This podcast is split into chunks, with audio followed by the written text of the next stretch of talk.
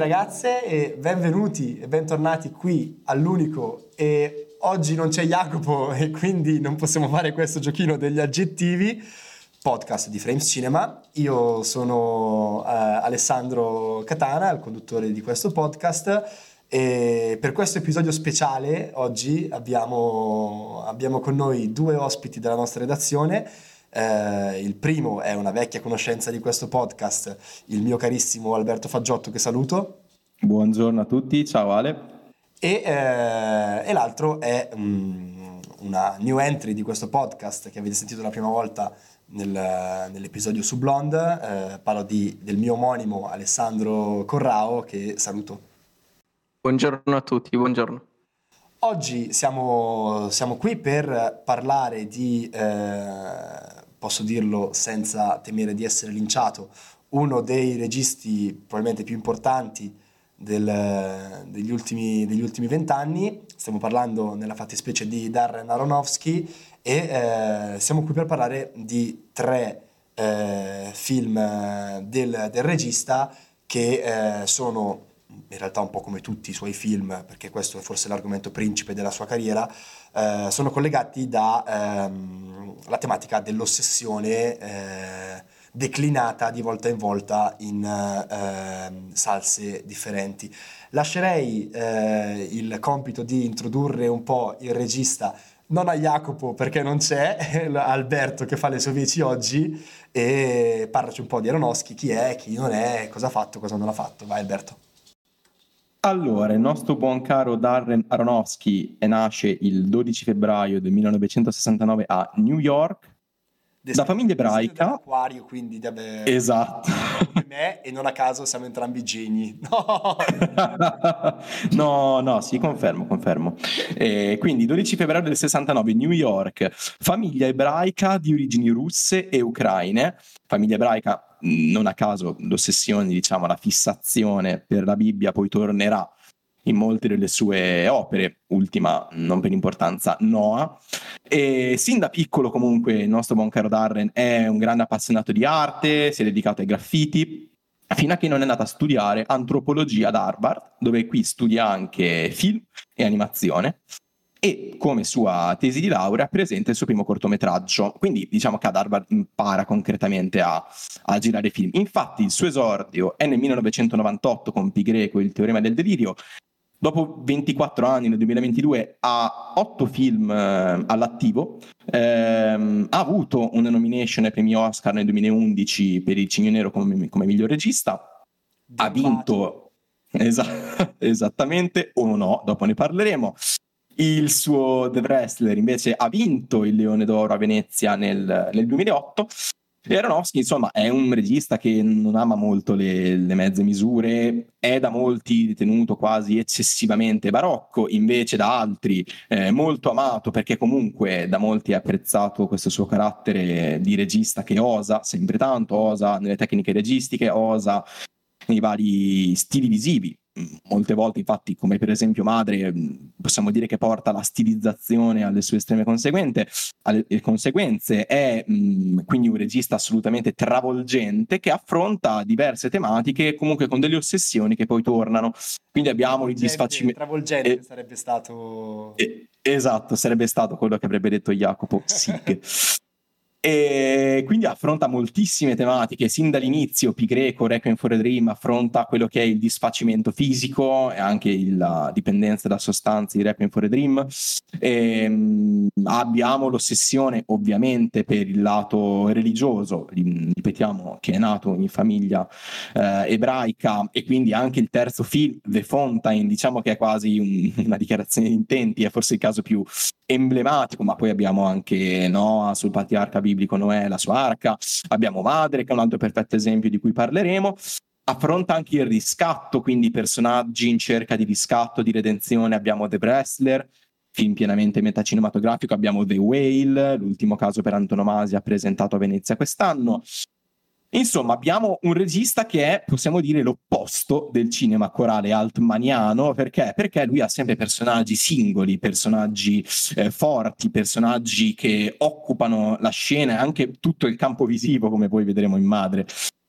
E insomma, direi che la panoramica sul nostro buon caro Darren eh, era questa, quindi un regista assolutamente interessante che lo si può amare, che lo si può odiare, ma che insomma non si può eh, non riconoscere un lato di interesse anche per il cinema tutto che negli ultimi vent'anni ha anche, come possiamo dire, eh, confermato a più tratti la sua, la sua importanza. Possiamo, possiamo e... dire che piaccia o non piaccia, Aronofsky ha un suo stile fortemente riconoscibile, ha una sua poetica eh, ben definita e, e, e, questo alla fine è quello che poi eh, rende eh, la differenza fra un mestierante e un autore dal mio punto di vista.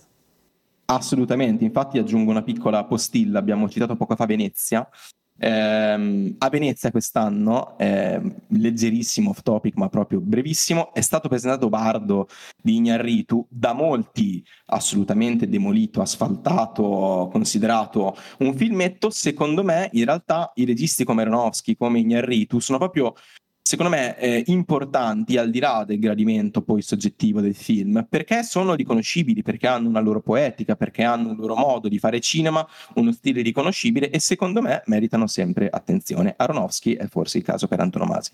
Allora, Ale, se non hai, se vuoi aggiungere qualcosa, ovviamente aggiungi, altrimenti ti um, lancerei nell'introduzione di The Wrestler, il primo film di cui parliamo oggi. Sì, sì, direi di andare spediti con The Wrestler eh, film del 2008, mh, mm, come mi pare avete già detto, eh, parla di un personaggio abbastanza singolare, come, come ha accennato Alberto, ehm, il cinema di Aronofsky è un, un cinema di personaggi, di, di, individualità che rappresentano un po' un mondo eh, aperto di, di, ossessioni, tormenti, un mondo di, di, personaggi che devono fare i conti con il proprio passato, come nel caso di, questo Robin Ramsey Ramzinski, il protagonista di, eh, di The Wrestler, in arte Randy The Ram Robinson, oppure che devono fare i conti con il proprio futuro, con la propria crescita, come vedremo nel prossimo film di cui parleremo, ovvero il, il Cigno Nero. Eh, la storia, la trama di, di, di, di, The Wrestler si riassume veramente in pochissime righe. Eh, la storia di, un uomo, di un professionista, di un wrestler americano eh, che ha ottenuto il massimo successo intorno agli anni 80, agli anni 90, eh, che si ritrova a metà degli anni 2000 eh, in una condizione di, di decadimento personale e professionale, non riesce più a reggere i ritmi della sua professione, ha un corpo eh, debilitato, ehm, oltre a dover fare i conti con la sua professione, deve fare i conti con la propria vita personale, deve cercare un po' di ricollegare tutti i puntini eh, della sua vita per cercare di ritrovare la serenità, per potersi affacciare ad una vecchiaia probabilmente serena. Probabilmente non ci riuscirà, ma di questo ne parleremo dopo. E, e basta, questo è The Wrestler. E infatti facciamo una piccola scheda, scheda tecnica come se fossimo eh, un sito, un vero e proprio sito online di cinema. Ma noi siamo, siamo, un vero sito di cinema. Quale noi siamo. Ricordiamo ai ascoltatori di seguirci su framescinema.com per approfondimenti quotidiani. E quindi cos'è The Wrestler? Il genere? Il mm, genere possiamo inserirlo nel drammatico, nel film sportivo, ma ovviamente come tutti i grandi film sportivi non ci limitiamo allo sport, che in questo caso è il wrestling, ma lo sport è un tramite poi per narrare altro e vedremo cosa. Il film, come dicevamo prima, ha vinto il Leone d'Oro alla 65esima edizione del Festival di Venezia, ha vinto due Golden Globe alla 66esima edizione della rassegna, ai premi Oscar del 2009, pur non vincendo nulla, comunque ottenne due candidature come miglior attore protagonista Mickey Rourke e eh, miglior attrice non protagonista Marisa Tomei. E il film, per quanto riguarda poi invece gli incassi, aveva una base di 6 milioni ed è stato fondamentalmente un successo globale perché incassò 45 milioni eh, globalmente. Quello che è curioso è la preproduzione, perché? Perché abbiamo nella stesura della sceneggiatura eh, ci furono un attimo di, di, imprevisti, fu abbastanza travagliata la stesura. In fase di stesura si pensava a Nicolas Cage per il ruolo del protagonista che poi appunto fu eh, inizialmente ingaggiato Nicolas Cage, poi ha abbandonato il progetto progetto e subito dopo si è pensato, eh, sarebbe stato secondo me molto interessante. Subito dopo, infatti, si è pensato a Mickey Rourke, che per un certo periodo poi aveva avuto anche un declino suo personale nel campo cinematografico. Diciamo che da anni non rivestiva più ruoli iconici come poteva essere quello da protagonista nel, nell'anno del dragone, nel grande cimino. E Rourke all'inizio non era stato particolarmente colpito, non era rimasto particolarmente colpito dalla sceneggiatura perché pensava fosse imperfetta, ci fosse qualche imperfezione, principalmente in relazione al modo in cui poi il suo personaggio Robinson era presentato e diceva che le interazioni che aveva con i personaggi attorno a sé non erano molto realistiche. Allora cosa fece Aronofsky? Aronofsky gli diede permesso all'attore di scrivere tutti i dialoghi del film e quindi dopo un confronto fra Aronofsky e Rourke, Rourke ha accettato ed, ent- ed è entrato ufficialmente nel, nel, progetto. Infatti Rourke, pur avendo un passato da, da pugile professionista, il suo primo incontro di box lo fece a 12 anni addirittura, quindi molto molto giovane, ha avuto una preparazione veramente molto intensa per il ruolo, ha dovuto mettere su 27, 27 kg di muscoli per interpretare il suo Randy, consumando fino a 7 pasti al giorno, lui ha dichiarato, e lavorando in palestra costantemente per quasi 8 mesi, affiancato anche da uno dei più famosi coach di scuola samoana per entrare quindi pienamente nel ruolo. Niki, esci e... la scheda per favore. esattamente, esattamente, la vorrei proprio. Nel film poi compaiono anche most- molti wrestler professionisti di varie federazioni indipendenti degli, degli Stati Uniti e piccola postilla alle musiche originali, eh, quindi non le canzoni degli anni passati che vengono utilizzate. Troviamo Clint Mansell, che è il fedele compositore di, di Aronofsky, che poi Aronofsky stesso lanciò eh, con Pi Greco il teorema del delirio, e fra l'altro eh, Clint Mansell che accompagnerà Darren fino a Madre escluso, quindi fino al film prima di Madre, eh, ma diciamo che poi questo Clint Mansell, oltre alla colonna sonora di Moon, di Duncan Jones, che comunque è un film discreto, non ha altre grandi collaborazioni, giusto, mh, mm, ci tengo a sottolineare, eh, colui che ha composto la colonna sonora di The Breast ha lavorato anche a Stoker, del maestro eh, sudcoreano Park Chan-wook e per gli ultimi film di Ben eh, Whitley. Tra l'altro le musiche sono un punto fondamentale del film su cui comunque torneremo, eh, torneremo più tardi. E, e qui lascio la parola ad Alessandro. Uh, grazie Alberto per, questa, per, questo cappello introduttivo che Ma figurati, è il tuo ruolo per questo episodio. mi lancerei subito nell'analisi del film che è ovviamente molto interessante e lancia eh, diversi spunti di riflessione.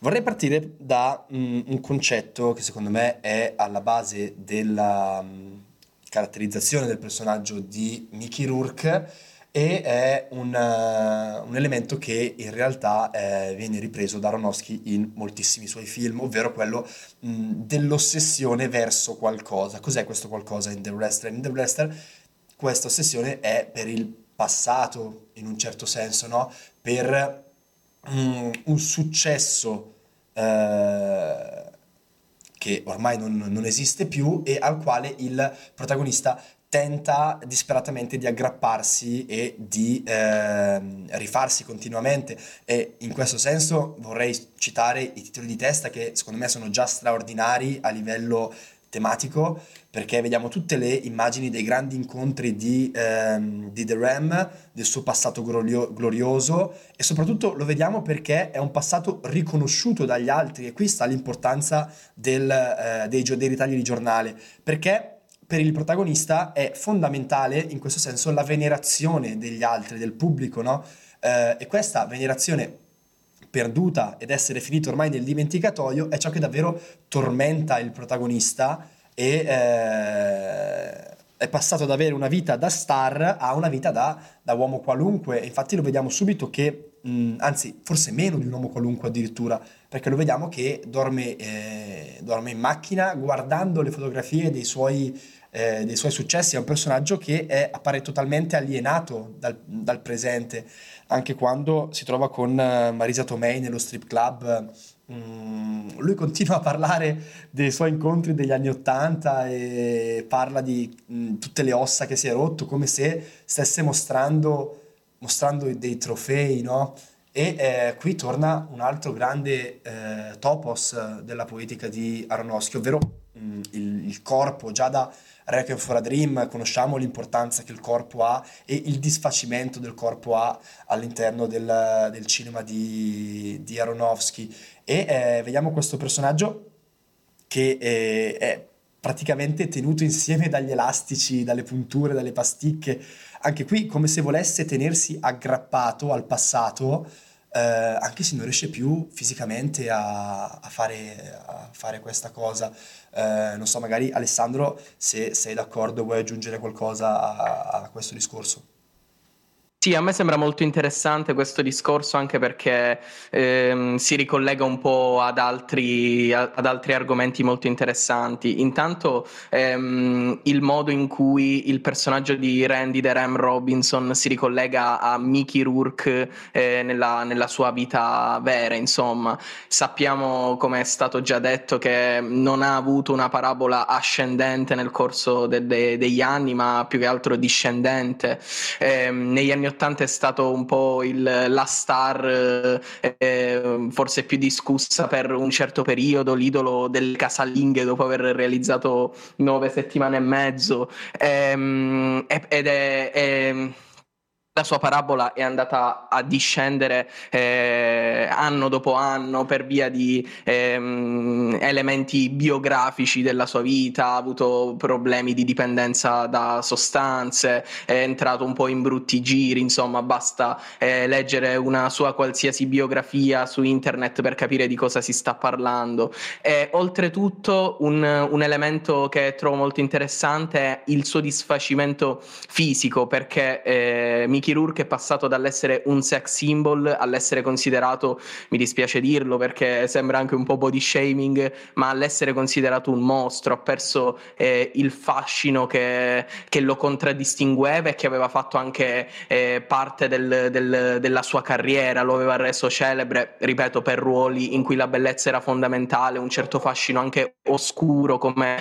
in nove settimane e mezzo. E questo, e questo volto eh, un po' anche tumefatto, mostruoso, come dicevo prima di, di Mickey Rourke, si sposa perfettamente con la condizione fisica che viene raccontata del personaggio di The Wrestler, un personaggio ehm, il cui corpo è in decadimento, il cui corpo non riesce più a reggere il peso degli incontri di wrestling, eh, come vedremo anche nel finale, ehm, e che dimostra proprio la sua decadenza già da un aspetto più eh, meramente esteriore. Quindi Ehm, la scelta di casting di Mickey Rourke, mi dispiace per Nicolas Cage, anch'io vorrei un remake di The Wrestler con Nicolas Cage perché, non so, eh, Nicolas Cage sta bene ovunque, ancora aspettiamo il suo Superman, lo chiediamo ad alta voce, però Mickey Rourke eh, a mio avviso insostituibile all'interno di questo film. E poi secondo me si può fare anche tutto un discorso legato al mondo del wrestling. Allora, io eh, sono assolutamente di parte, guard- seguo la WWE da quando sono nato praticamente, sono, eh, un, sono nato nel 2001, eh, a 5 anni eh, stavo già fisso davanti agli schermi di Italia 1 a guardare SmackDown, eh, insomma intorno al 2006 ed è una passione che mi è rimasta. Ehm, e secondo me Aronofsky è stato molto sensibile nel raccontare le dinamiche del mondo del wrestling al di fuori di qualsiasi stereotipo su quanto la disciplina possa essere finta o robe del genere. Come ben sappiamo il wrestling è uno sport intrattenimento si tratta di spettacoli eh, predeterminati, un po' che seguono una narrazione, un po' come un prodotto cinematografico o televisivo, quindi eh, c'è anche una grande consonanza tra gli intenti dello, del wrestling in, qua, in, quanto sport intrattenimento e quelli eh, del, del, cinema o dei prodotti seriali in tv. Ehm, e secondo me Aronofsky riesce a rappresentarlo molto bene questo mondo che ehm, è un po' distante da quello delle grandi compagnie compagnie eh, di wrestling internazionale, quindi per esempio la World Wrestling Entertainment, quella che conosciamo tutti. Eh, qua troviamo un po' il circuito indipendente delle piccole palestre eh, statunitensi eh, in cui i wrestler diciamo abbozzano un po' i match prima eh, dell'inizio degli incontri ma lasciano spazio alla fantasia e al puro intrattenimento arrivando anche ad autodistruggersi in alcuni momenti ma di questo ne parleremo, ne parleremo dopo. Ma infatti mh, volevo integrare una cosa, mh, una sensazione che ho percepito durante la visione, durante il rewatch di The Wrestler, perché a me ha fatto impazzire del film quasi questo Misanabim, potremmo dire se volessimo fare i colti, ovvero che Cosa che noi non vogliamo già... mai fare perché siamo umili. Esatto, cosa che non vogliamo mai fare perché siamo tipi terra-terra. però il... mangiamo. il film è già pienamente metacinematografico, come avete giustamente detto prima. E la cosa interessante è che rivestendo poi i panni di, di un wrestler, io mi trovavo in difficoltà, e anzi la, la subivo proprio fisicamente questa cosa, nel capire quando effettivamente poi lui a sua volta nel ring stesse fingendo di soffrire o meno. Cioè io non capivo quando lui effettivamente superava il limite. A un certo punto lo capiremo perché gli prende letteralmente un attacco di cuore, ma comunque anche nelle fasi dopo io stavo male perché Certo, i Lester ehm, recitano e a sua volta Mickey Rourke stava recitando a sua volta il suo personaggio era un Lester e io non capivo effettivamente se lui stesse effettivamente soffrendo sul ring o meno. Questa cosa l'ho trovato veramente interessante perché è un meccanismo di, di Misanabim secondo me molto intelligente che Aronofsky ha, eh, ha utilizzato. In più una piccolissima postilla anche sul lato del passato del personaggio che diceva giustamente Ale, la cosa che mi preme sottolineare è come Aronofsky ti introduca il personaggio di The Ram all'inizio, ovvero te lo introduce con una macchina da presa che certo per immersività lo segue, diciamo, camera, camera a mano, ma te lo riprende di spalle, come se appunto lui non potesse guardare avanti, lui è ossessionato dal passato e tu non vedi la sua faccia per 5 minuti e lui te lo pedina di spalle, un po' poi come farà con la Lawrence in, in Made, quasi per metaforizzare quanto lui sia comunque rimasto ancorato al suo passato, quanto comunque non riesca a volgere lo sguardo avanti. E prima è stato citato, ovviamente, sono stati citati Guns N' Roses con Sweet Child of Mine, perché perché eh, non possiamo non parlare di The, di The, Wrestler senza parlare di The Wrestler come film acustico. Ma perché questo? Perché Aronofsky ha dichiarato, sue testuali parole, che The Wrestler è uno straordinario pezzo acustico perché cattura realmente lo spirito del film e quello del personaggio. Queste sono le parole di, di Aronofsky. Infatti, cosa possiamo dire sul lato acustico? Mille cose. Partendo dalla bellissima canzone di Chiosa del film di Bruce Springsteen, appunto omonima poi eh, del film The Wrestler. Solamente a pensarci brividi incredibili. quanto Bruce Springsteen sia il mio autore della vita. Solamente quella canzone raga mamma mia. Film eh... più springsteeniano di sempre. Mentirei eh, se non dicessi che me la sto ascoltando in loop da una settimana da quando ho visto il film perché è meravigliosa.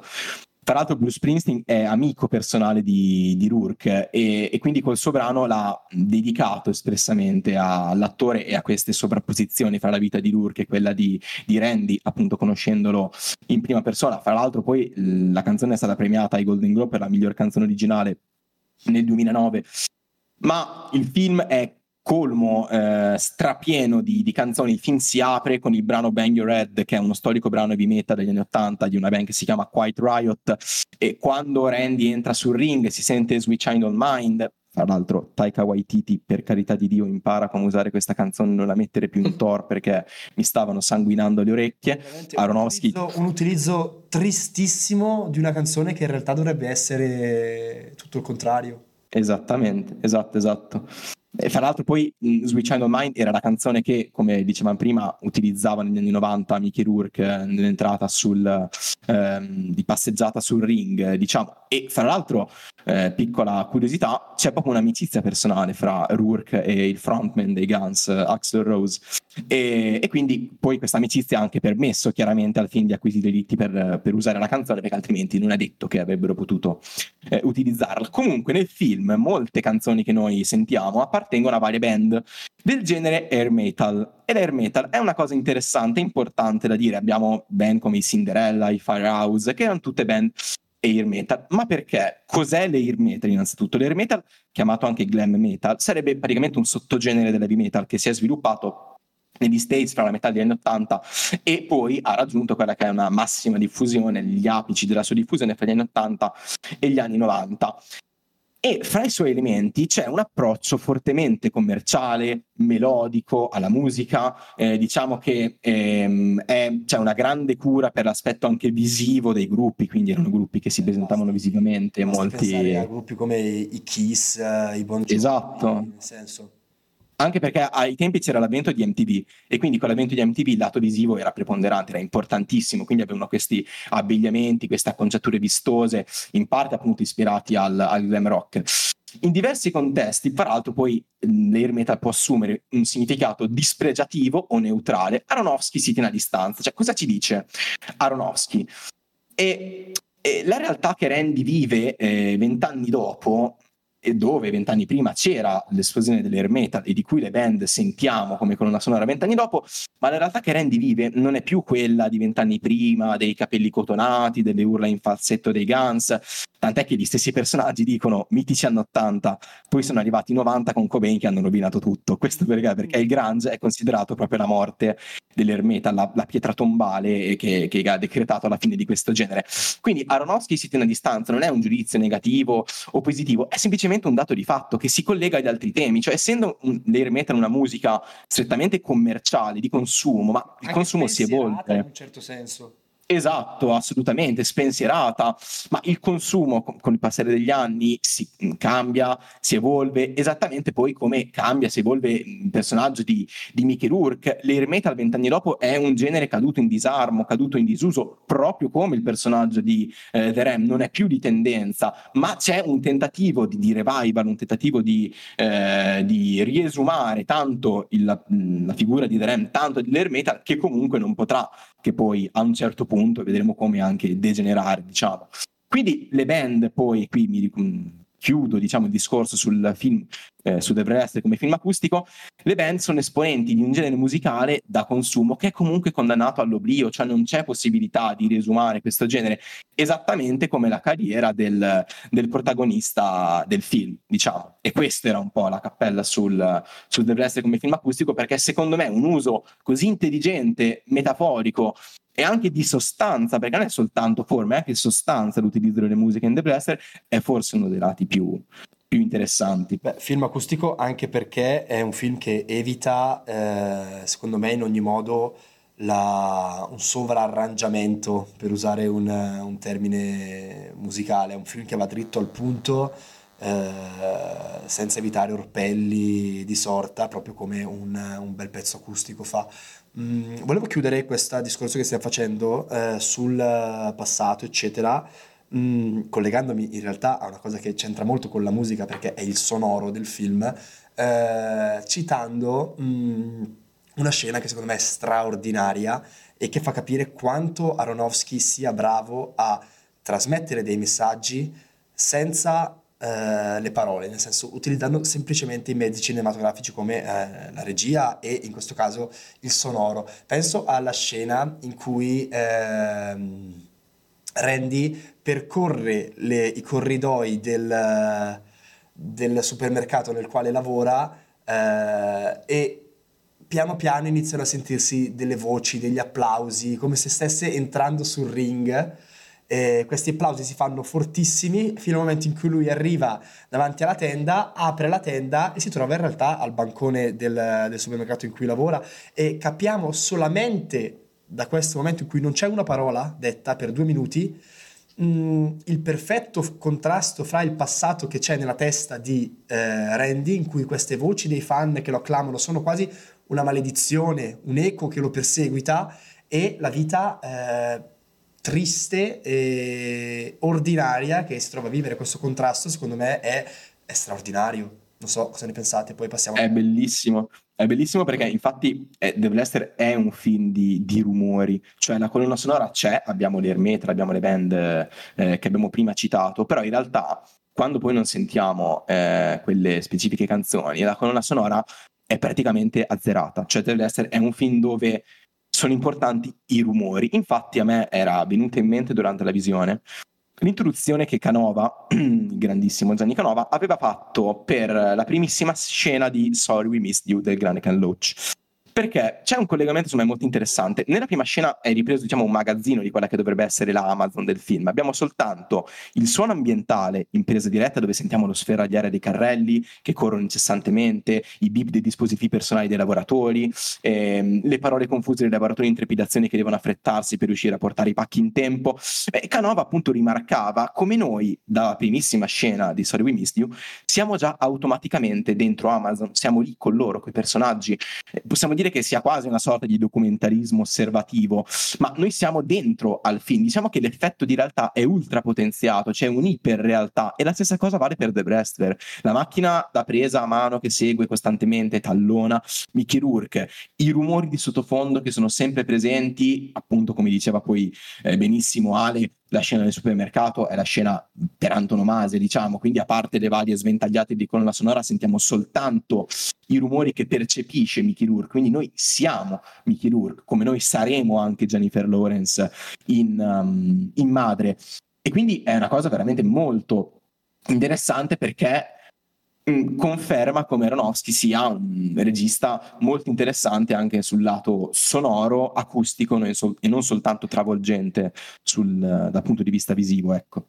Guardate, ehm, secondo me dal punto di vista della messa in scena c'è anche una grandissima concordanza tra il sonoro e l'immagine, perché voi parlate di, di rumori, ma non so se posso permettermi questo, questo paragone. Eh, come si dice, sinestetico. Eh, però ehm, abbiamo detto che parliamo eh, vabbè. eh, vabbè. Tra, l'altro penso di, tra l'altro penso di aver detto una stronzata che non c'entra niente però vai, vabbè vai, lasciamo vai, ma lasciamola oggi vogliamo usare come Aronofsky quindi non si taglia un cazzo qua Dicevo, eh, anche l'immagine mi sembra parecchio rumorosa, se mi permettete. Un'immagine sporca, grezza, ehm, quasi come dicevate, documentaristica a tratti, cioè si vuole seguire la vita di questo, di questo personaggio senza, senza, troppi orpelli, così come la musica è sporca, così come il sonoro è sporco, eh, eh, caratterizzato da, da rumori, eh, dalle urla, dal boato del pubblico durante gli incontri, dal, dal, dal casino di un supermercato che si unisce al, eh, un, al sonoro appunto del, del boato del, del, pubblico, insomma, ehm, l'immagine eh, trasmette tutto questo senso di sporcizia, non è un film che vuole trasmettere un senso estetico del bello propriamente detto, anzi vuole eh, mostrare qualcosa di, di, di, di sporco, di, brutto, di, eh, ane- anestetico se vogliamo dirla così. Beh, siamo ehm, parte di Requiem for a Dream da questo punto di vista. Assolutamente sì, assolutamente. Però questo film mi sembra anche abbastanza mh, molto più asciutto di Requiem for a Dream. Infatti Secondo me l'elemento della messa in scena, l'elemento registico più, più sorprendente è proprio quello che ha citato eh, prima Alberto e che poi hai citato tu Ale, ehm, del, della macchina da presa che segue ehm, Mickey Rourke eh, da dietro. Eh, trovo calzante pensare che appunto sia un po' questo passato che grava sulle sue spalle, però mi ha dato anche la sensazione dell'imprevedibilità di ciò che, mh, di ciò che sarà il destino del protagonista. È come se Aronofsky stesso non sapesse dove sta andando ehm, Randy the Ram e deve seguirlo, seguirlo passo passo in maniera frenetica, in maniera appunto documentaristica, come non lo so, un, un reporter seguirebbe eh, il, il, l'oggetto del suo scoop fondamentalmente.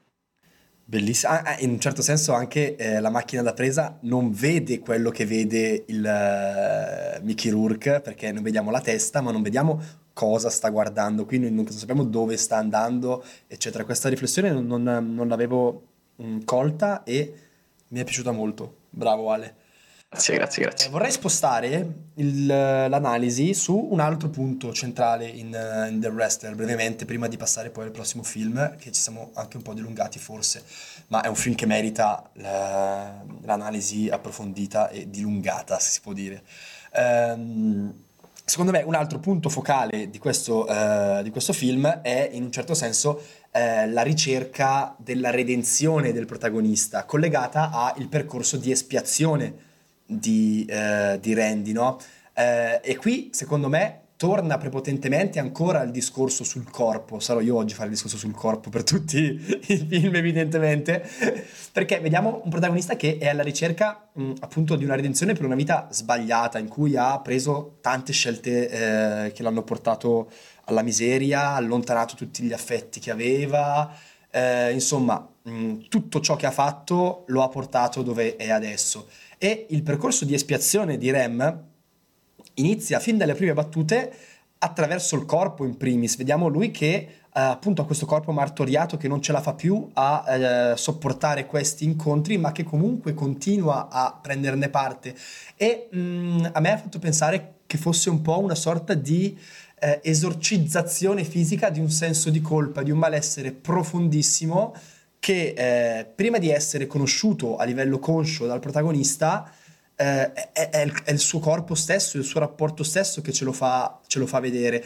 Eh, Aronofsky indugia mh, largamente nella prima parte sulle ferite di Randy, eh, penso alla scena in cui viene pinzato, bucato sul ring, inciso, e, e la, la, cicatrice sul petto dopo, il, dopo l'infarto. E mh, l'infarto forse in un certo senso è il punto di svolta per l'arco del protagonista, perché il suo corpo eh, metaforicamente eh, lo abbandona, gli dice basta, non ce la fai più, e eh, lui viene inquadrato come eh, se fosse morto su questo lettino della, dell'ambulanza, pallidissimo, tumefatto, eh, nella massima eh, rappresentazione esteriore, possiamo dire somatica quasi, di ciò che in realtà è il personaggio interiormente spiritualmente, emotivamente.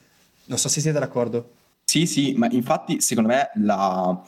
anche per quanto riguarda il lato del riscatto, della redenzione legato anche alla fisicità, la sequenza secondo me più interessante è quando eh, notare che al supermercato qualcuno lo riconosce come un wrestler di successo nel passato è quello che fa scoppiare la miccia. Poi è da, è da quando proprio quel, quel, cliente lo riconosce come Randy the Ram, che lui cosa fa? Fa quella scenata bellissima al supermercato dove addirittura si taglia anche un dito, mi sembra, se non ricordo male, e, e cerca poi di, di rientrare sul ring, sul ring, e non gli importa che Cassidy, per esempio, si voglia scusare con lui, non importa più della riconciliazione con la figlia.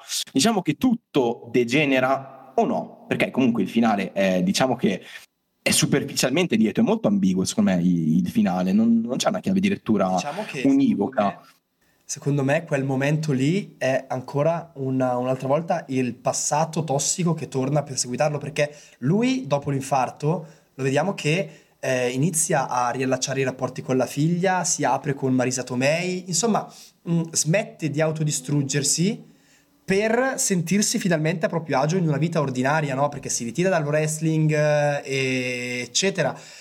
E eh, ammette anche alla figlia di essere una persona sola, di essere un pezzo di carne distrutto. E quindi si cala in questa vita nuova fino a che il passato non torna a rompergli le palle e non può fare altro che tornare nella sua dipendenza, perché di questo si parla, il riconoscimento dei fan, eh, le urla e c- tutte le voci, gli applausi, non può, non può che tornare lì, secondo me. Mm, infatti lui riesce a, to- a, rientrare, a tornare sul ring, ma noi ovviamente non sappiamo quanto il suo cuore reggerà, non sappiamo se i rapporti umani che lui stava tentando di cucire rischino di finire a rotoli o meno. Quindi secondo me è veramente un'ambiguità davvero tanto affascinante, molto molto molto, cioè veramente un finale strepitoso quello di The Wrestler. Io aggiungerei due cose così random, la seconda è la più importante, quindi la lascio per ultima, creo un po' d'hype. Ehm, allora, la prima è legata secondo me al, a un modo interessante di rappresentare lo sport, che secondo me è un po' il, il pallino eh, di, dei registi che si devono un po' confrontare con questo mondo, perché come sappiamo già lo sport di per sé ha un, un elemento eh, spettacolare non indifferente, però non puoi riportare ovviamente sullo schermo un intero match di wrestling, una partita di calcio, una, non so, un match di box per intero, devi spettacolarizzarlo, devi... Ehm, renderlo significante ed estrarre i momenti eh, più importanti e che possano avere un senso anche con tutti gli elementi della narrazione del, eh, del film. E in merito io ho trovato molto molto bello il modo in cui è stato narrato eh, il match hardcore, il match violento eh, che si trova intorno alla metà del film, in cui eh, tutte le fasi salienti dell'incontro eh, vengono ripercorse mh, attraverso Esatto, attraverso dei flashback, attraverso dei focus su ogni ferita riportata dai wrestler dopo l'incontro, nel momento in cui eh, dopo appunto la prestazione sportiva si trovano nel camerino a un po' guarirsi e curarsi le ferite. Quindi trovo che questa sia una trovata narrativa molto molto interessante che ha portato il nostro buon Aronofsky, ma soprattutto la cosa più importante che volevo dire, perché bisogna chiarirle certe cose, poco fa quando ho detto sinestetico era il termine corretto. Grande, allora possiamo veramente fare i colti e usare come Aronofsky, quindi abbiamo i viaggi. Eh, per forza.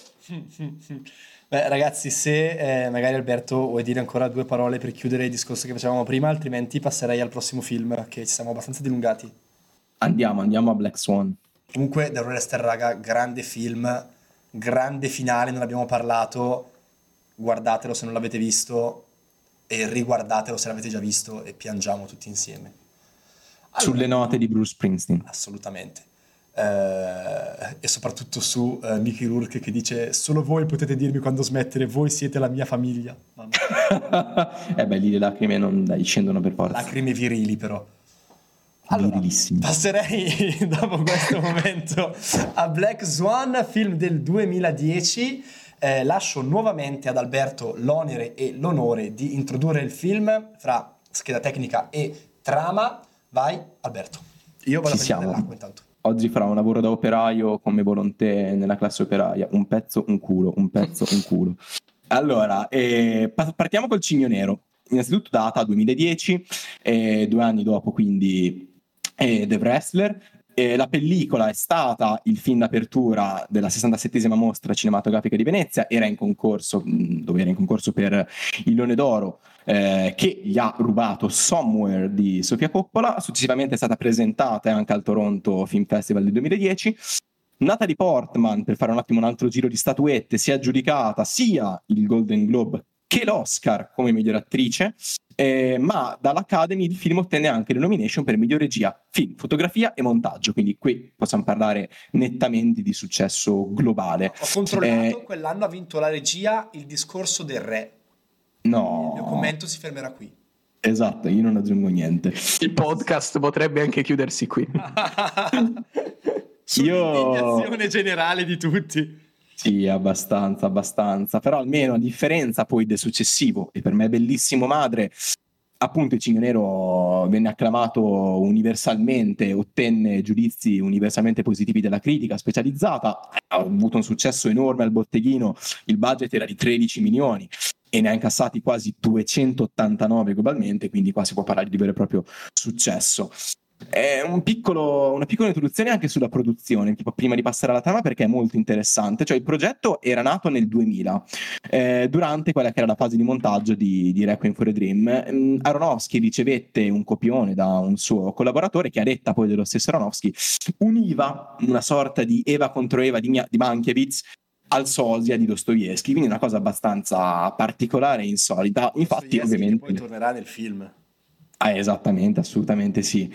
Infatti l'idea, chiaramente essendo Darren Aronofsky, era piaciuta subito al regista, ha pensato che potesse adattarsi a quello che era il mondo della danza, che comunque da molto tempo lo, lo intrigava, tant'è che Natalie Portman aveva appena 20 anni, quindi lei è dell'81 nel 2001 eh, quando aveva in mente di fare con Aronofsky prima o poi un film incentrato proprio sulla danza. La Portman aveva preso lezioni di danza classica moderna fino all'età di 13 anni, poi aveva smesso quando aveva iniziato a recitare a livelli professionisti, diciamo, e quindi poi per il Cigno Nero come Mickey Rourke aveva preso 27 kg, lei comunque si è dovuta sottoporre a un, a un, allenamento intensivo per recuperare quelle che erano le doti passate, quindi chiaramente torna anche il lavoro sul corpo e sulle doti fisiche che Aronofsky poi porterà anche nell'ultimissimo film The Whale presentato quest'anno a Venezia.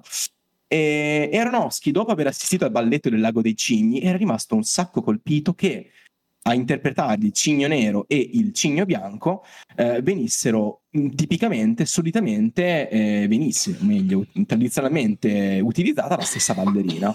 Allora ci fu uno sviluppo un po' travagliato, durato due anni e mezzo, perché iniziò nel 2007, Mila Kunis, peraltro, eh, una curiosità, fu scritturata nel 2009 ma senza alcuna audizione, quindi Mila Kunis, che è diciamo la, una delle coprotagoniste, se così vogliamo dire, mh, mm, venne assunta senza alcuna audizione e anche la stessa Kunis a sua volta ha rivelato di aver perso 9 kg che comunque non sono pochi, arrivando a pesare 43 kg, cioè era praticamente una foglia per il ruolo di, di Lili. Lo mettevi in tasca se c'era vento, se no volava via. Esatto, esattamente. E, e tra l'altro ha detto mi erano concessi 5 pasti al giorno per un totale di 1200 calorie. Il fabbisogno giornaliero dovrebbe essere di poco più di 2000, quindi capiamo quanto era stretta la, la, sua dieta. E diceva che mangiava porzioni che restavano nel palmo di una mano. E ha detto è stata una cosa infernale, però vista la soddisfazione postuma al film, ha detto che lei rifarebbe un'esperienza, eh, un'esperienza di questo tipo. E le riprese sono durate soltanto 43 giorni, fra l'altro abbastanza poco per un film eh, comunque a così, a così alto budget. E, e, ancora una volta ci tengo a sottolineare come prima le musiche che in questo caso mh, Clint Mansell, il collaboratore di Aronofsky, ha chiamato i Chemical Brothers per effettuare quelle che sono le magnifiche variazioni sulle musiche del Lago dei Cigni. E molto brevemente la trama del Cigno Nero. Innanzitutto Aronofsky parte a bomba con una sequenza fantastica onirica dove la danzatrice sta avendo un incubo in cui balla il lago dei cigni assieme a letteralmente un cigno nero, in questo caso dai tratti arcigni e inquietanti ma capiamo che questa ballerina è Nina, cioè Natalie Portman, che è una ballerina del New York City Ballet, sogna come ruolo della vita l'interpretazione della protagonista nel Lago dei Cigni e soprattutto è anche in cerca di un amore che colmi quella che è la fine dell'adolescenza. Conosciamo quella che è la madre Erika, che è interpretata da una splendida Barbara Hershey, e fra l'altro pienamente frustrata anche per dei suoi fallimenti passati come ballerina, quindi la classica madre che vuole vedere nella figlia il riscatto dei suoi fallimenti passati, torna anche in questo caso il riscatto come in The Wrestler. Nina comunque è costantemente... Anche il ruolo della madre che eh, notiamo sempre essere importante in Aronofsky, e Furadim, sì. qui insomma... Sì, sì, assolutamente.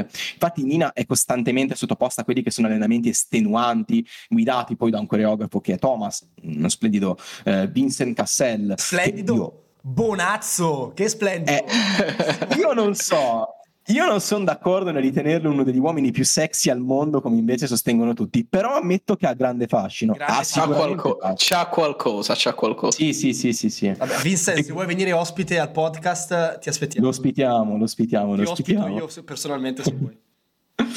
e Nina comunque riceve quella che è la parte da protagonista, sia come cigno bianco, quindi Odette, la principessa che viene trasformata in cigno dal sortileggio, da cui poi dovrà sciogliersi, bla bla bla, ma anche otten- otterrà dopo un percorso travagliato di cui parleremo approfonditamente anche la parte come cigno nero, che sarebbe il doppio che ingannerà il principe e voterà poi la protagonista a suicidio. Abbiamo Thomas che, in virtù del candore splendente, etereo, oserei dire, di una splendida nata di Portman di Nina, eh, gli dice: Guarda, tu appunto sei perfetta per la parte del cigno bianco, ma io non vedo tracce del, del tuo doppio, della parte più disinvolta, sguaiata, spigliata. Devi lasciarti andare se vuoi interpretare anche la controparte oscura. E quindi comincerà così la ricerca ossessiva, la parte di Nina del suo lato oscuro, che appunto si intreccerà poi con la storia di, di Lili, la ballerina interpretata da, da Mina Kunis, fino all'epilogo e allo splendido finale. Bravo che hai detto splendido.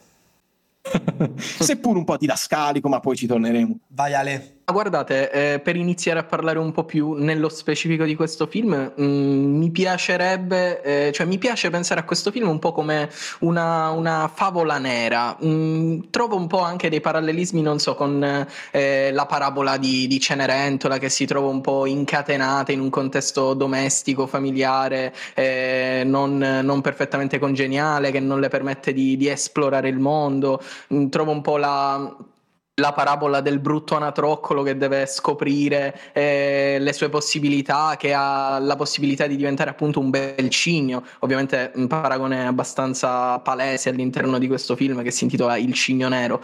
Ehm, Mm, c'è un po' una concordanza tra eh, il tono di questo film e secondo me anche un po' il tono dei classici Disney, se vogliamo, che come sappiamo pur essendo dei prodotti per, per famiglie, includevano degli elementi macabri, quasi orrorifici e mm, dal punto di vista della rappresentazione all'interno di questo film troviamo delle trovate figurative eh, davvero spaventose, tipo mh, mm, la trasformazione in cigno, le ginocchia spezzate, eh, tutte le visioni che troviamo all'interno del film come la pellicina eh, che, si, ehm, che, si, allarga e diventa una ferita che colpisce tutto il dito, ehm, le, le piume che spuntano dalla pelle pelle di Natalie Portman, sono delle trovate visive che sarebbero state degne del Walt Disney degli anni 40, degli anni 30 probabilmente e che hanno davvero un forte impatto anche perché Aronofsky ovviamente riesce a mettere in scena tutto ciò nella maniera eh, più, più, congeniale eh, in assoluto. Ehm, solo che in questa la, la, definisco una favola nera perché se la parabola di una favola classica vede, non so, appunto il brutto anatroccolo diventare un cigno oppure Cenerentola eh, passare da una situazione di eh, semi-schiavitù, se vogliamo esagerare, una, situ- una situazione di libertà in cui prende il controllo della sua vita e realizza i suoi sogni, qua sembra quasi che il um, realizzare i, i, propri sogni, il trovare se stessi, non, si, non abbia una funzione salvifica. Il, il bacio, eh, che per esempio nella, nella Bella Addormentata rappresenta il momento della liberazione, qua rappresenta la scoperta di se stessi, ma che porterà in maniera eh, inequivocabile fino al momento del della morte, quindi una favola che procede sì con... Mh, mm, appunto il, il, classico arco narrativo eh, della favola classica, ma che finisce per avere un esito eh, totalmente opposto. Beh sì, sono, sono molto d'accordo con, con, quello che dici, anche perché eh, il finale, come abbiamo detto, è interpretabile, ma mi eh, vorrei riallacciare a quello che dicevi mh, mm, per quanto riguarda, ancora una volta, eh, il lavoro sul corpo che eh, Aronofsky riesce a fare. Tu parli di tutte queste deformazioni che eh, avvengono nel corpo di eh, Natalie Portman, un po' come se fosse un film di Cronenberg in qualche senso.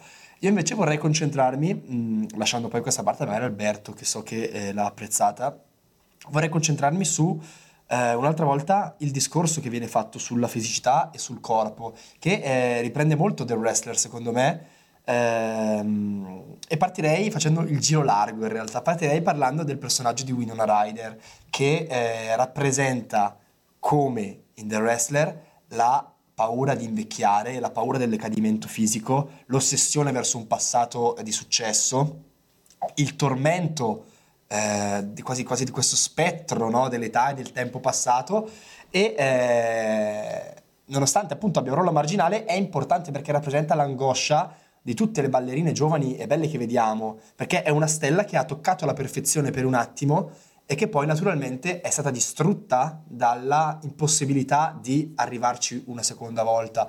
E eh, è lo stesso tipo di perfezione che in realtà ossessiona la, la protagonista, perché eh, la ricerca appunto della perfezione è uno dei grandi eh, temi del film e questa perfezione viene ricercata all'inizio in maniera tecnica, quindi nell'esecuzione fisica della danza, quasi a livello eh, meccanico, no?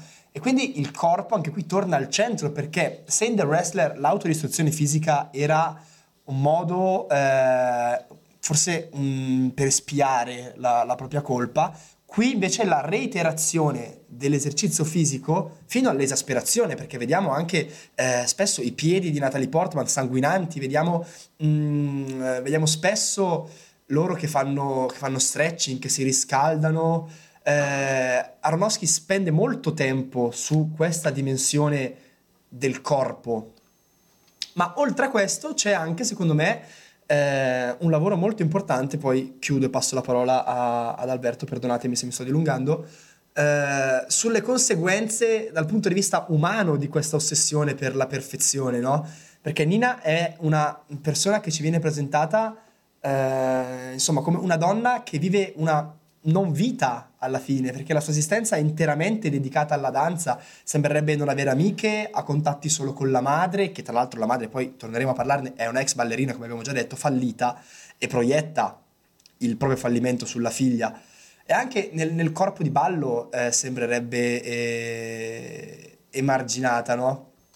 E quindi la, il ritratto che fa eh, di questa persona così ossessionata da annullare la propria vita, eh, secondo me è straordinario anche poi col tema del doppio che viene eh, inserito nella seconda metà di film, perché per sciogliere l'impasse di questa esistenza eh, e capire che la perfezione non è raggiungibile solamente attraverso la tecnica, Nina capisce che deve raccontare qualcosa attraverso la sua arte, no? Deve raccontare qualcosa. Quindi cosa racconta? Racconta il proprio eh, conflitto interiore, il conflitto fra la parte che lei conosce, l'io potremmo dirlo, e la parte che non conosce, la parte quindi, come diceva Alberto prima, mh, più eh, oscura. E eh, durante l'ultima danza eh, che citava anche Alessandro prima, in cui Nina si trasforma fisicamente in ciò che sta interpretando, eh, quasi fosse un momento onirico, lei qui raggiunge la totale comunione con il proprio essere, che eh, porta quindi l'artista alla, al raggiungimento della perfezione a lungo agognata. Perché? Perché lei in quel momento riesce a comunicare attraverso la sua arte il conflitto interno che ha, incanalando il tutto in una performance straordinaria che esula quindi la mera tecnica fisica, ma riesce ad avere una valenza emotiva, spirituale, quasi filosofica alla fine, no?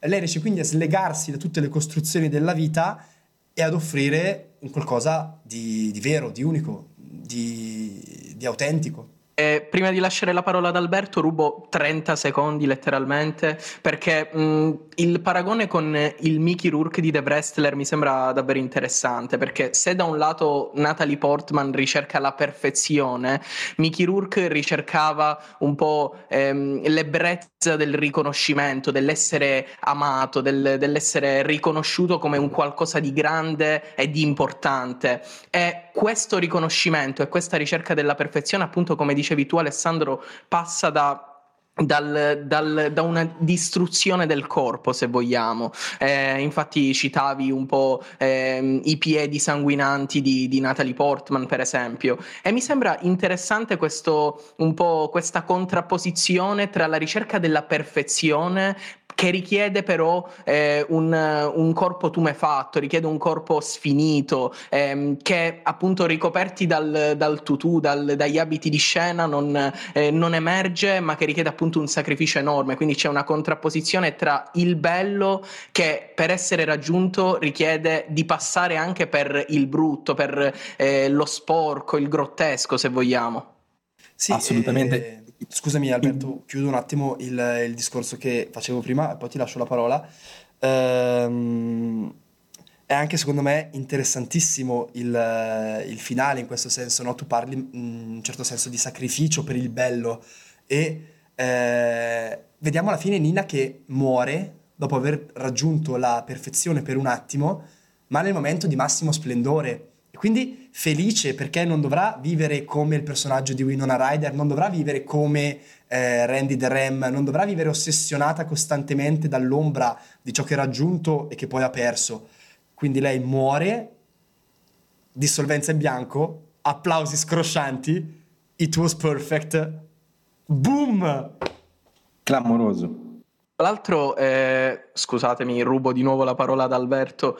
Ehm, il, il, para- il, personaggio di Winona Ryder si ricollega un po' a un discorso anche, eh, se vogliamo, legato alle ispirazioni di, di, Darren Aronofsky per questo film, che ha un po' anche dei toni orrorifici, come abbiamo detto, delle soluzioni registiche che attingono pienamente dal genere horror. Eh, mi sembra che mi sembra che in questo film ci sia una grandissima presenza di, di Dario Argento, eh, perché intanto il personaggio di Winona Ryder, quindi questa stella dell'opera, del, del balletto che ehm, decadente, che si ritrova eh, impossibilitata a continuare la sua carriera sia per l'età ma anche per un incidente eh, che la colpisce, quindi deve essere sostituita. Eh, proprio l'incipit di opera del, del, buon Dario Argento, ma mi viene da pensare anche al, la, alla rappresentazione del, dell'orrore nella casa ehm, del personaggio di Natalie Portman all'interno del film. C'è un corridoio ehm, pieno di, di, specchi, di quadri ehm, che ricordano esattamente quelli della casa di, di, Profondo Rosso, oppure c'è una scena in cui ci sono dei dipinti che quasi prendono vita, quindi mm, mi, mi, sembra che, eh, di, di poter azzardare dare l'ipotesi che ovviamente Dario Argento ricopra una, una parte fondamentale nella formazione del cinema di Aronofsky. Eh, a questo punto allora non posso non collegarmi per un collegamento che avevo notato nel film, eh, non ai tempi quando lo vidi al cinema, tra l'altro io ho portato al cinema con me mia madre e l'abbiamo visto da soli al cinema, esperienza lincia- linciana oserei dire, esperienza insolita. E, e insomma quindi ai tempi io non avevo colto questo legame a Perfect Blue che il grande Aronofsky poi ha platealmente dichiarato al contrario di qualche regista come Christopher Nolan, che invece in Tenet Satoshi Kon non ha mai citato, nonostante fosse la copia carbone di Paprika, ma non mi dilungo ovviamente su Inception, Nolan. forse non Tenet. Eh, Scusatemi, Inception, lapsus, assolutamente Inception. Ehm, ma perché... Esattamente. Ma perché mh, Perfect Blue? Allora, abbiamo detto appunto... E anzi, parto da questo. Vi leggo la trama proprio due righe, basta, di Perfect Blue. Mima una cantante pop di 21 anni sulla cresta dell'onda. La decisione di abbandonare il mondo della musica per diventare prima attrice e poi posare nuda per una, per una, rivista viene accolta male da un suo fan sfegatato che non tollera il suo cambio d'immagine, provocando così vari incidenti sul set. Cosa fa Mima? Rinuncia quindi per la carriera nel mondo cinematografico alla propria immagine di ragazza candida e innocente come la nostra Portman, mettendosi pericolosamente in discussione e perdendo completamente il contatto con la realtà. Questa è molto rapidamente la trama di Perfect Blue, che ovviamente, ripeto, Aronofsky ha dichiaratamente in come possiamo dire, eh, esposto la sua ispirazione. La storia è veramente tanto simile, c'è in maniera identica la questione del doppio. In Perfect Blue Mima, che era la protagonista, rivedeva se stessa in tenuta da J-Popper e qui ovviamente abbiamo la um, nostra Natalie Portman che sin dalla prima sequenza in quel tunnel splendido rivede in quella passante la propria immagine. Abbiamo sempre, diciamo, la vendita del proprio corpo come scalata sociale che ritroviamo magari anche in, um, in, nel cinema Nero legata chiaramente al mondo della danza, quindi a, eh, come, possiamo, come, possiamo, dire, qualche compromesso a cui la protagonista deve sottostare per riuscire a far emergere il proprio lato scuro, il proprio cigno nero. E abbiamo per esempio in Perfect Blue una scena di, di stupro che qui non direi che po- possa essere riflessa nel personaggio di Thomas. Non è uno stupro, però diciamo che il lato sessuale ritorna ossessivamente anche in, eh, nel Cigno Nero. Abbiamo chiaramente il lato dello stalking di Perfect Blue che qui viene riflesso in quelle che sono le attenzioni morbose eh, della madre. Tornano addirittura delle uccisioni che non si sa bene se siano accadute o meno. Qui abbiamo quella di Lily, di Mila Kunis, in Perfect Blue avevamo quella una, ehm, della troupe del film che Mima eh, stava girando. Abbiamo una risoluzione in entrambi i film, eh, come possiamo dire, ehm, molto non so come potermi esprimere, mm, sarà una risoluzione eh, assolutamente plateale e metaforica, quindi parallelismo fra i due finali per chi ha visto Perfect Blue è lampante eh, anche nell'altro anche in Perfect Blue c'era la questione della gelosia per la fama da parte della manager di Mima in questo caso magari possa poi essere vista nel personaggio di, di Lily insomma parallelismi sono veramente ampi. Quello che al rewatch settimana scorsa mi ha penalizzato maggiormente il film è proprio questo legame intrinseco con Perfect Blue che non riusciva a uscirmi dalla testa chiaramente è un film secondo me splendido che mi rivedrei sempre con grande piacere che ha i suoi lati meritevoli è un film pienamente riuscito. Ecco forse però ho preferito altri Aronofsky dove non c'era un collegamento così rampante a opere del passato ma comunque il fatto che Aronofsky riesca a crearti quasi un horror mantenendo per tutto il tempo e questo in Perfect Blue non c'era una, un tono, un'aura ehm, con le splendide musiche aulica e maestosa, quindi questa quasi giusta posizione fra il lato orrorifico e il lato aulico, maestoso, lirico dell'opera, questo in Perfect Blue non c'era e secondo me riesce a innalzare i film di Aronofsky decisamente rispetto al panorama del horror thriller psicologico in cui si inserisce. E qui ho finito. Beh sì, io sono abbastanza d'accordo con te, nel senso che non ho visto a Perfect Blue, ma ehm, secondo me questo è un film di genere, nel senso che siamo veramente dalle parti del thriller psicologico con sfumature horror, ma avercene di film così, nel senso eh, mi sembra uno Assolutamente. degli esempi eh, più alti del genere degli ultimi anni, anche perché, eh, come dici tu, forse è innegabile l'ispirazione, ma Aronofsky rimaneggia il tutto per adattarlo alla propria poetica e quindi questo è quello che fa un grande autore secondo me. Mm, vorrei attaccarmi a quello che hai detto, se eh, Ale non ha nessun commento da fare a riguardo. In realtà sì. Mm, quindi vado. Ehm, diciamo che anche io al rewatch ho avuto un po' una sensazione simile ad Alberto, non per Perfect Blue che non ho visto e devo recuperare questa mia mancanza, però mh, ho come avuto la sensazione, ovviamente qua si sta parlando eh, senza ombra di dubbio di uno dei film più quadrati, se vogliamo, di, di Darren Aronofsky, quindi eh, non è un difetto, anzi riesce a comunicare nella sua semplicità eh, in maniera molto efficace.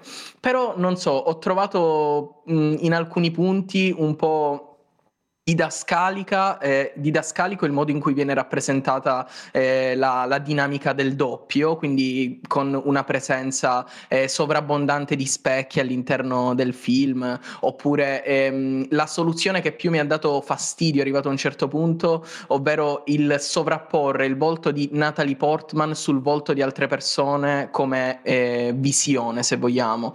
Ehm, è una soluzione che la prima volta ho trovato interessante, la seconda volta pure, la terza volta magari ancora, però è stata reiterata all'interno del film, eh, diciamo, a mio avviso eccessivamente. Ora, non sto qui... Secondo me perché ha una valenza eh, tematica importante questa cosa, poi magari ci torno a riguardo, ti rispondo più tardi. Eh, però per me quella, quell'espediente ha un significato e il fatto che venga reiterato più volte lo rende ancora più efficace secondo me perché l'avessero usato solamente una volta sarebbe stato un, un espediente così, invece qui ha un suo senso poi scusami, ti lascio finire. Sì, sì, io più che altro ho avuto la sensazione che fosse giusto, infatti l'ho detto, eh, la ripetizione era necessaria perché bisognava rimarcare il concetto, però eh, arrivati a un certo punto il concetto era anche già arrivato, però non voglio stare qui a smontare il film perché eh, l'ho detto e lo ripeto, mi è piaciuto veramente tanto, è un film eh, che come diceva prima Alberto rivedo sempre con piacere ehm, ed è assolutamente anche questo da vedere. Stavo facendo un attimo così per onestà intellettuale intellettuale anche una, eh, una, piccola, una, una, piccola, parentesi eh, negativa, se vogliamo, ma neanche troppo per eh, comunque evitare di tessere le lodi, eh, fare i bocchini ad Aronofsky in maniera... Diamo un colpo al cerchio Mivok. Insomma. Esatto. Io vorrei eh, invece eh, spostare un po' la discussione su quella che secondo me è un'altra grande tematica del film, forse secondo me la tematica centrale del film, almeno per quello che ho percepito io, che è in un certo senso il passaggio dall'età infantile all'età adulta, di conseguenza l'emancipazione dalle figure di riferimento che una persona ha nel tentativo di cercare la propria eh, indipendenza personale. E la cosa che io trovo straordinaria in questo film è che questo percorso avviene tramite la scoperta della sessualità per la protagonista, che potrà anche essere un concetto banale, potrà dirmi qualcuno, ma secondo me è gestito in maniera molto molto consapevole quest'arco, nel senso che all'inizio la protagonista è la classica brava ragazza, nel senso è un po' la bambolina di, cer- di, di porcellana, no? Anche con tutti questi costumi, eh, questi vestiti rosa, bianchi, grigi, tutto molto pallido, molto, splen- molto, molto spento ed è chiaramente succube delle figure più carismatiche che la circondano, penso alla madre, penso a ehm, come si chiama? Vincent Cassel, a Mila Kunis anche. E ehm, attraverso quindi la scoperta del proprio corpo un'altra volta e eh, in seguito a eh, questo risveglio sessuale che lei ha eh, riesce a, eh, a diventare adulta in un certo senso, no? E anche qui perché prima ho detto che secondo me l'espediente della sostituzione del volto anche nella scena di sesso è fondamentale, perché in realtà lei in quel momento non fa sesso, fa l'amore con se stessa, con il proprio personaggio oscuro, con la propria consapevolezza quasi, no? Di, di essere una, una persona eh, più sfaccettata di quello che in realtà eh, pensava. Io sono d'accordo con voi che questo tema non è particolarmente nuovo nel cinema, anche il doppio, eccetera, ma il modo in cui riesce a portarlo avanti Aronofsky in maniera così strutturata, eh, un discorso sull'autoaffermazione di se stessi, sull'emancipazione, sulla sessualità, secondo me è, è sorprendente utilizzando un espediente così classico in un certo senso, no? E staccandoci anche un po' dalla, dall'elemento sessuale del film, eh, secondo me è questa, questa, questa tematica appunto del, del, lasciare il nido genitoriale, per usare un'espressione calzante col cigno, eh, il finale in questo senso è, è, è straordinario perché, come abbiamo già detto prima, lei arriva al momento di massimo splendore, riesce a sganciarsi da tutte le paure infantili costruite dalla madre in realtà, eh, riesce a raggiungere la propria maturità, e, e, eccetera. Eh, nel momento di massimo splendore, quando sta per buttarsi dalla rupe, quando ha letteralmente tutto il mondo ai suoi piedi, secondo me lì c'è il lampo di genio di Aronofsky, c'è il controcampo sul volto della madre attonita in platea e subito dopo si torna sulla Portman. E è interessante che si torni sulla madre in questo punto perché mh, la madre era uscita di scena da, da, un po' di tempo in realtà eh, verso il finale del film e quel momento sembra proprio dire eh, la Portman sembrerebbe dire guarda io sono arrivata qui io ce l'ho fatta ho fa- non ho fallito dove hai fallito tu ho superato tutti gli ostacoli che anche tu mi hai messo di fronte eh, e ce l'ho fatta. E mi piace citare in questo punto eh, Dostoevsky che eh, nei Fratelli Karamazov dice che, mi, potrei sbagliarmi, eh, però mi sembra di ricordare così, dice che ogni uomo nel profondo desidera uccidere il, il, la, il, proprio padre, desidera la morte del padre, perché è in quel momento in cui diventa veramente uomo. E questo campo e controcampo finale, secondo me, ha un po' questo significato. Nina con quello sguardo metaforicamente uccide la madre e tutto ciò che rappresenta per essere finalmente libera e libera anche di morire se sceglie questo per la sua vita. Eh, non so ragazzi cosa ne pensate a riguardo. No, io, io voglio, voglio, un attimo stemperare la, la, discussione perché sono stato preso un attimo da, da, un, da un, interrogativo, ehm, interrogativo veramente alto, ma fare l'amore con la propria, per, con la propria personalità doppia è sesso e masturbazione? Diciamo questo interrogativo.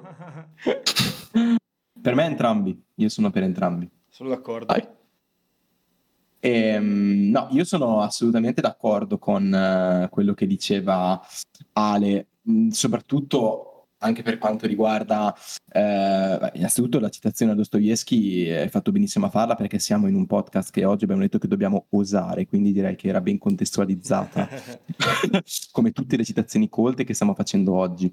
E in, in più volevo anche aggiungere che è perfetto il mondo della danza. Per me non poteva scegliere per tutte le tematiche che abbiamo appena mh, mm, spiegato, presentato, il mondo della danza. Perché? Perché si sposa alla perfezione. Il mondo della danza è forse il mondo, il, diciamo, l'universo, il mondo che maggiormente è fatto di squali, che sono squali pronti a sacrificare anche l'ultimo grammo di peso corporeo per riuscire a ricoprire i ruoli. Io ho esperienze a me vicine di persone che io conosco che hanno subito traumi in questo senso. Quindi questa è una tematica che riassume tutte le tematiche che abbiamo appena detto, che abbiamo appena spiegato. Cioè il mondo della danza è proprio perfetto per riuscire a narrare tutte assieme, riuscire a eh, concentrare in un unico calderone tutte queste tematiche, perché è veramente il mondo che per antonomasia ti porta all'estremo, ti porta anche molte volte al deperimento perché devono riuscire a raggiungere un peso corporeo che non è quasi raggiungibile da, da nessun altro essere umano e un carico di stress addosso sulle spalle che è quasi impareggiabile e soprattutto è appunto un tema che si sposa alla perfezione anche con, con, con il body horror che abbiamo citato all'inizio. Insomma, per me già di partenza vinceva, riuscendo poi a concentrare in se stessa tutte le tematiche che il film cerca di, eh, di narrare. Eh, non so se vogliamo chiudere anche la parentesi di, del Cigno Nero, io aggiungo anche una rapidissima curiosità che potrebbe divertire, ovvero si vocifera che, si vocifera che sul set Aronofsky ha cercato di mettere zizzania tra la Portman e la Kunis per far sì che poi la tensione tra di loro si percepisse anche sul, sul grande schermo e per, eh, come possiamo dire, mh, mm, creare un laccio con madre Dico che, come accadrà in Madre, è sbocciato l'amore sul set. In questo caso la Portman ha trovato l'amore col ballerino coreografo che si chiama Benjamin Milpid. Nel 2010, un anno dopo la realizzazione della pellicola, hanno ufficializzato la loro relazione e la Portman ha annunciato di aspettare un bambino. E col bambino, Olè! io direi, con un figlio ci possiamo collegare a Madre. E se volete posso già partire con, con l'introduzione a Madre. Perché Madre è un film del 2017 di Darren Aronofsky, possiamo dire di genere horror, invasion, horror psicologico, ma in realtà è un film d'autore, quindi il genere lo crea l'autore. Possiamo mh, collegare sicuramente Madre a una poetica anche polanskiana per l'ambientazione, ci ricorda un sacco Rosemary's Baby per la singola eh, ragazza protagonista anche in questo caso partiamo da due note sulla produzione, è stato fischiatissimo a Venezia, quindi questo, questo film è stato veramente un insuccesso di critica, al botteghino neanche tanto, perché comunque su una base di 30 milioni di dollari ne ha incassati globalmente 44,5, quindi ha fatto un positivo di quasi 15 milioni, assolutamente eh, rientrato nelle spese, quindi è stato più un successo di critica, candidato ai Razzie Awards per peggior regia, attrice e attore, ma anche in questo caso i detrattori sono insorti nel... diversi probabilmente. Eh, ma anche i detrattori del film sono insorti nel difendere l'ottima Lawrence perché io non capisco come uno possa capisco magari il film è veramente estremo, quindi può non piacere, ma Jennifer Lawrence è stata veramente sensazionale. Tra l'altro si è presa un anno di pausa dal cinema dopo aver completato le riprese di madre perché ha trovato l'esperienza prosciugante a detta dell'attrice. E è un film stilizzatissimo nelle immagini su cui poi torneremo e in cui la trama molto in breve è eh, innanzitutto, come si nota dall'elenco degli attori presenti nel cast, nessun personaggio, e questo lo diciamo sin dall'inizio, non viene mai chiamato per nome completo lungo tutto il film e nei titoli di coda gli attori sono elencati a seconda del ruolo che hanno ricoperto. Il film inizia dentro a una casa, una grande casa isolata in mezzo ai campi di grano dove si sono trasferiti lei, così viene chiamato il personaggio di Lula Lawrence, e lui, così viene chiamato il personaggio di Javier Bardem, da subito capiamo che lei si è trasferita per amore di lui, perché? Perché lui aveva avuto la casa che era stata completamente rasa al suolo, distrutta da un incendio e ora lei gliela sta ricostruendo intorno pezzo dopo pezzo. Lui invece cosa sta facendo? Sta subendo drasticamente il blocco dello scrittore perché dopo aver perso l'ispirazione non riesce più a sbloccarsi, nonostante quelli che sono i costanti incoraggiamenti di lei, del personaggio della Lawrence. Lei infatti desidera con tutto il cuore costruire una famiglia con lui, vedremo poi che ci sarà un personaggio in particolare che reitererà questo concetto dei figli, di, del fatto di non avere un figlio per tutto il film, ma lui, Javier Bardem, è costantemente concentrato soltanto sul suo lavoro e sul suo blocco da scrittore, eh, facendo sentire quindi lei totalmente rifiutata, rinnegata anche sessualmente, a lei che il sesso ritorna anche in madre. Hai visto? E, nonostante comunque la bellezza palese totale della Lawrence e la totale dedizione, fra l'altro, eh, ne, di lei nei confronti di lui, lei continua a parlare di questo futuro luminoso, prolifico fra i due, eh, idealizza anche le qualità eccezionali, quindi eh, della donna che però nel concreto lui non riesce assolutamente a, eh, ad amare. A un certo punto irromperà nella casa uno sconosciuto chiamato soltanto come l'uomo, sappiamo soltanto che è un medico dal personaggio di Ed Harris, entrerà anche sua moglie, la donna, interpretata da Michelle Pfeiffer, Pian piano quindi cominceranno a entrare una serie di invasori, ecco qui che subentra l'Home Invasion, che diventerà sempre più numerosa, compresi anche i figli dell'uomo e della donna, che stanno litigando poi per l'eredità paterna. Di qui è il delirio più, più totale, lei vede gradualmente depredata, profanata la loro casa, il loro spazio sacro eh, in tutti i sensi, in questo spazio che lei quindi aveva costruito con le sue mani e con tanta fatica. E di qua diciamo che c'è una degenerazione totale, con, però sempre chiaramente sensata e dritta al punto. Questo era Madre, adesso lascio la parola a voi. Prima di passare la parola ad Alessandro, eh, che voleva parlarci un po' appunto di questa um, questione dell'home invasion e di qualche riferimento cinematografico del film, io vorrei dire che secondo me la grande forza di Madre anche e soprattutto alla prima visione, quando magari il suo carattere eh, metaforico e allegorico può essere un pochino più eh, sfocato per lo spettatore che lo vede per la prima volta, è questo carattere immersivo ed esperienziale straordinario, secondo me.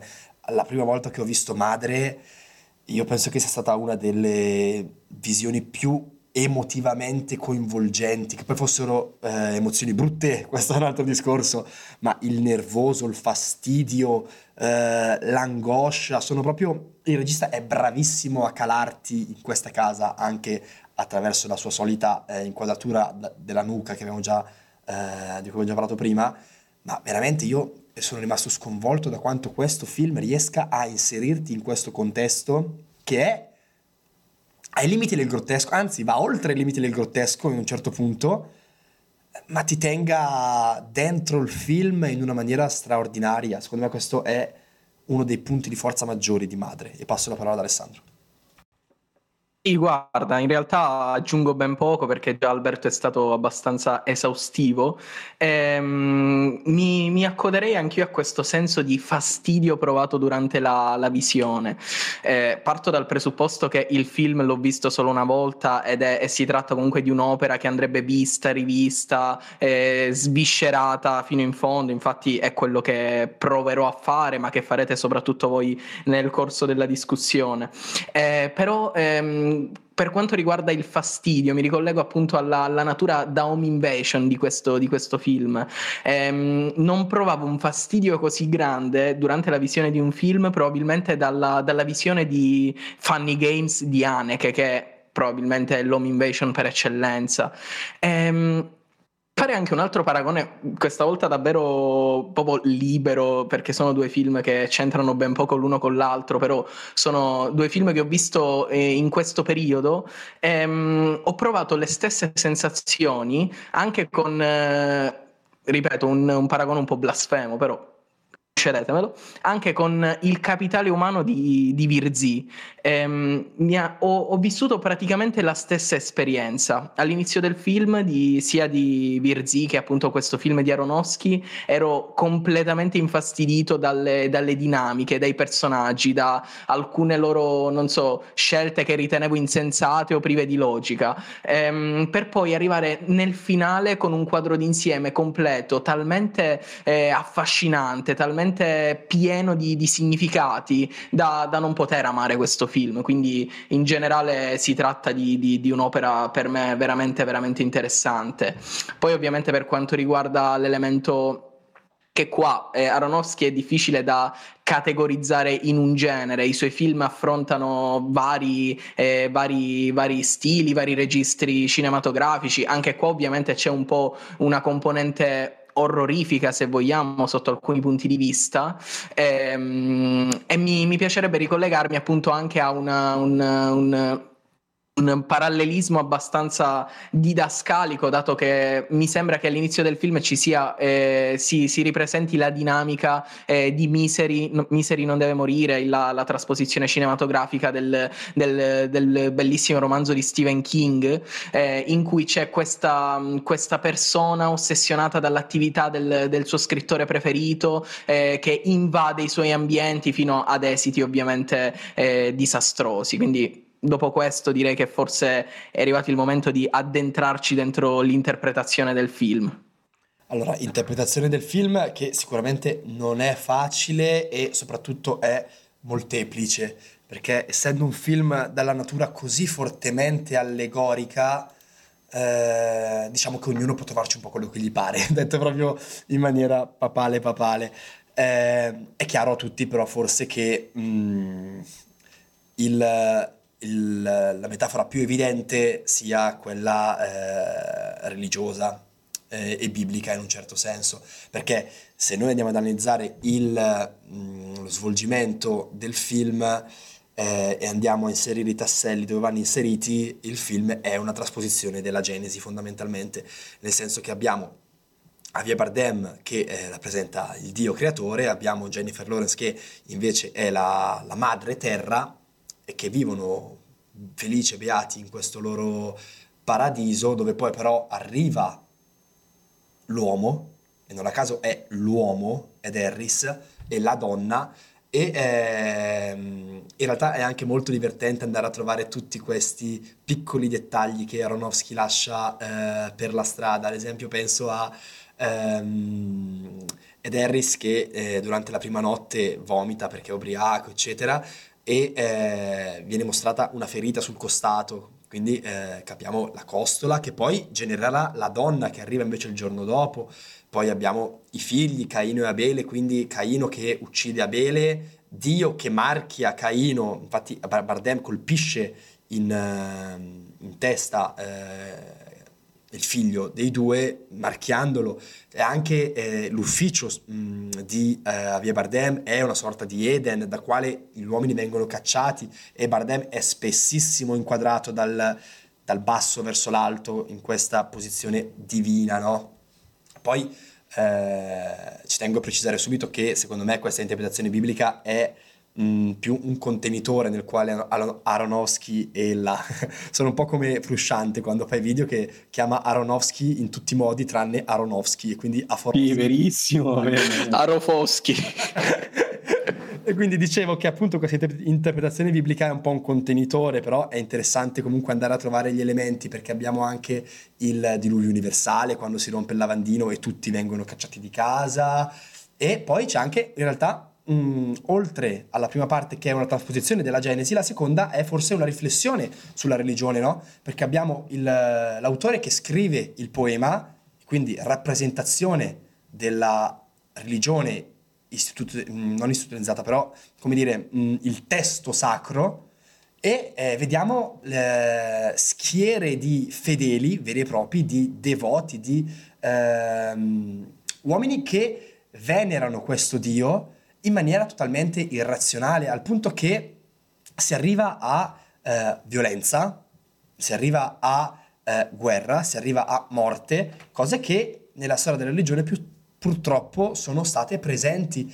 E il tutto si chiude con una mm, metafora cristologica mm, chiarissima con il figlio di Dio, appunto, che viene dato ai, ai, ai fedeli e i fedeli lo mangiano proprio eh, lo distruggono e, se ne cibano, proprio come nella, nella comunione cristiana. E nonostante questo sia appunto un po' il contenitore, io lo trovo già molto interessante perché è fatto in una maniera eh, metaforica e allegorica molto intelligente, ma ci sono molte altre interpretazioni oltre a questa e magari passo la palla a Alberto che se vuole aggiungere qualcosa su quello che ho detto io, libero di farlo, certo. oppure vado avanti. Assolutamente, mm, infatti come giustamente detto, quando lui eh, vede sbloccarsi di ispirazione riesce a scrivere il poema che sarebbe appunto la, la, la religione. Le, cosa succede poi? Nonostante la situazione degeneri in fretta, come giustamente detto, lui, in quanto Dio, non può fare a meno di amare e proteggere gli ospiti, che sono appunto gli esseri umani, a discapito di chi? A discapito di madre natura. Infatti, dopo la nascita poi del piccolo messia, avremo anche altri tanti riferimenti alla religione, come i re magi, quando portano i doni degli ospiti eh, nella stanza dove sono lo, lo scrittore, lui e lei, ma appunto la religione è un contenitore, la religione è quasi un mezzo, un tramite mi verrebbe da dire. Perché? Perché possiamo parlare di mille cose. Prima fra tutte, dalla parabola biblica nasce quella che è un'idea di terra e di natura verso cui l'uomo e quindi gli invasori devono tanti debiti e tante scuse danni che abbiamo sempre cercato di nascondere sotto a un tappeto e in questo caso c'è la metafora letterale nel film quando la goccia di sangue che cade a terra crea quel foro che poi viene sempre costantemente nascosto sotto al tappeto. E quindi la realtà che lei, che la madre terra, che la terra fabbrica la vede ripetutamente demolita da noi, da noi esseri umani, da questi invasori quindi gli esseri umani nei confronti della Terra, che si fanno beffe del suo tentativo di sigillare le porte, fra, fra virgolette, ed escludere quindi il resto del mondo. Tant'è che a un certo punto eh, Bardem lo dice chiaramente, io sono io, tu sei la casa, dice a, a, Jennifer Lawrence, e quindi una casa che per Lawrence è al contempo una fortezza e una prigione. E di qui infatti vorrei passare alla seconda tematica. La seconda tematica che emerge secondo me, ed è quella che a me... Interrompo per dire che questa tematica tra virgolette potremmo definire ecologista, era già mh, alla base del film precedente di Aronofsky, ovvero Noah, eh, incompreso secondo me da molti, quindi Aronofsky non è nuovo all'utilizzo sì, della narrazione biblica per parlare di altro. Torna, torna, torna, assolutamente. E come dicevo, la seconda tematica, che è poi quella che a me interessa anche di più, è quella legata al femminile. Abbiamo detto, eh, per la Lorenz la casa è al contempo una fortezza e una prigione. Bardem dice io sono io, tu sei la casa. E quindi E, e, qui si passa alla figura del femminile che già era centrale poi anche in, eh, nel Cigno Nero, come abbiamo detto prima. In questo caso il film è stato da moltissimi in maniera, secondo me, scellerata. Non hanno visto il film accusato di misoginia, perché lei è costantemente tartassata, costantemente arriva a fine film quasi col volto tumefatto. Da molti è accusato anche di conservatorismo per via della questione del corpo femminile ossessionato dalla nascita. C'è appunto Michelle Pfeiffer che glielo ricorda sempre che non hanno un figlio, dalla nascita, dalla procreazione. Appunto, secondo me questa gente di film non l'ha visto o l'ha visto male. Semmai il film, a mio parere, è veramente uno dei più grandi altari glorificatori del femminile e ci mostra come nel passare dei secoli, nel passare del tempo dove le culture si intrecciano, le religioni nascono e si dissolvono, ma lei, quindi la femmina, è sempre subissata dal maschile, messa in secondo piano, martoriata, sfruttata come musa ispiratrice, e qui si, dopo si potrebbe aprire un altro enorme discorso sull'ispirazione, è sfruttata come musa ispiratrice, come strumento procreativo, per poi essere subito messa da parte. E in questo Aronofsky è un maestro, perché lei, sin dal primo minuto, sin dalla prima inquadratura, è isolata da tutto il resto, la tecnica registica è si sposa alla perfezione con la sostanza, crea una vera e propria esperienza sensoriale dove noi siamo iper immedesimati in Lawrence. Noi siamo Jennifer Lawrence che è tallonata dalla macchina da presa. E questo, questa sensazione di isolamento del femminile, appunto, sin dal primo invasore, dal medico, lei è strana agli altri, di guerra con sospetto. Quando si sveglia la mattina, Bardem le dice: È così bello parlare con qualcuno che apprezza il tuo lavoro, come se lei, nonostante fosse la sua musa, non fosse in grado di apprezzare il lavoro di, di Javier Bardem. Ma io apprezzo il tuo lavoro. E lui: Sì, sì, certo, tu lo apprezzi, certo, certo. Eh, esatto, la liquida, la liquida in un secondo. E lei praticamente per lui è un oggetto. La donna è sempre quella dietro le quinte, nonostante sia quella che ha sempre portato avanti agito là e nella storia, ovvero lei qui ha costruito la casa, lei è la madre eterna, mentre gli uomini, i maschi, hanno sempre semplicemente sfruttato e per sopraffazione fisica in questo caso messo in atto quelli che sono i pensieri delle donne. La donna è sempre stata nel dietro quinte, nel dietro delle quinte della storia. Pensiamo per esempio a chi ha fatto il male nel mondo chi è stato? Degli uomini, a parte piccoli rari casi come Vladimir, Maria Prima in Inghilterra, sono sempre i maschi che creano le guerre, sono sempre i maschi che creano il male. E secondo me questo è veramente, veramente uno dei punti focali, uno dei punti più interessanti del film. È un altare glorificatore del femminile, sin dal titolo madre per poi andarsi ovviamente a diluire lungo il, tutto il film. E secondo me è veramente una cosa molto molto molto interessante e raramente in questo ventunesimo secolo si sono raggiunti degli apici così alti per quanto riguarda film concernenti eh, il femminile. Non so cosa ne pensate Nel voi. Al finale lui letteralmente le strappa al cuore, al petto. Esatto, esatto, bravissimo. Prende proprio tutto quello che può prendere, la prosciuga fino all'ultima goccia e questa interpretazione si presta anche a un'altra visione del film di cui mi sembra voleva parlarci Alessandro. Sì, io in realtà ho trovato delle, de, dei lati molto interessanti all'interno di questo film, eh, se vogliamo, intanto legati al... Um, il discorso sull'ispirazione eh, che già è stato toccato, ma anche su, non so, dei risvolti forse autobiografici di Aronofsky stesso. Ehm, intanto sull'ispirazione ehm, troviamo appunto proprio tutto il processo dell'ispirazione stessa, eh, quindi a partire dal momento in cui la si ricerca in maniera spasmodica, il momento in cui l'ispirazione emerge e quindi nasce proprio sotto forma di un vero e proprio figlio, ehm, per poi arrivare al momento in cui l'ispirazione, una volta conclusa l'opera, non basta più all'autore che deve andare alla ricerca di qualcosa di nuovo. Come dicevate voi, è per questo che è per questo che strappa il cuore eh, al personaggio di Jennifer Lawrence ed è per questo che alla fine del film c'è una circolarità estrema per cui il film sembra finire laddove è iniziato ma con un personaggio differente. Quindi tutto il processo dell'ispirazione che all'interno della, della vita di un artista è un, un, processo circolare, non è una linea retta eh, che prosegue in maniera continua per il resto della sua vita. C'è un momento in cui l'ispirazione nasce, un momento in cui si si nutre, un momento in cui si esaurisce e bisogna ricominciare il percorso da capo. Ehm, poi c'è un momento interessante, probabilmente eh, buttato anche un po' lì, non da Aronofsky, ma bu- lo butto io un po' lì, ehm, in cui l'editrice del personaggio di Bardem che vuole fare fuori eh, il personaggio della Lawrence, quindi se vogliamo un po' anche la dinamica del, del commercio eh, che mh, mm, finisce per svilire l'arte, finisce per eh, ingabbiarla entro dei limiti eh, che magari non erano stati considerati dall'artista stesso, che, non, non è, che entrano appunto in conflitto con, con la dimensione del, dell'ispirazione, dell'arte e quant'altro. Però la parte che ho trovato eh, più interessante, se vogliamo, da buon gossiparo, ehm, forse quella legata al, a un elemento, appunto, come dicevo prima, autobiografico della vita di Aronofsky stesso. Quindi ehm, questa invasione del privato, come ben sappiamo, Aronofsky ha avuto una relazione con la Lawrence eh, tra il 2016 e il 2017, quindi all'incirca nel periodo di realizzazione di questo film ehm, e sembra come eh, sembra quasi che Aronofsky all'interno del film voglia gettare un po' delle frustrazioni personali il voler vivere non lo so dei momenti di intimità che vengono negati dall'intrusione del mondo esterno dato che appunto sia Aronofsky ma soprattutto la Lawrence eh, sono, sono, delle, sono, delle, celebrità che devono non so magari star fuori eh, per lavoro tanti giorni l'anno via viaggiano spesso, sono molto impegnate e quindi non riescono a trovare eh, un momento privato, un momento intimo, un momento in cui poter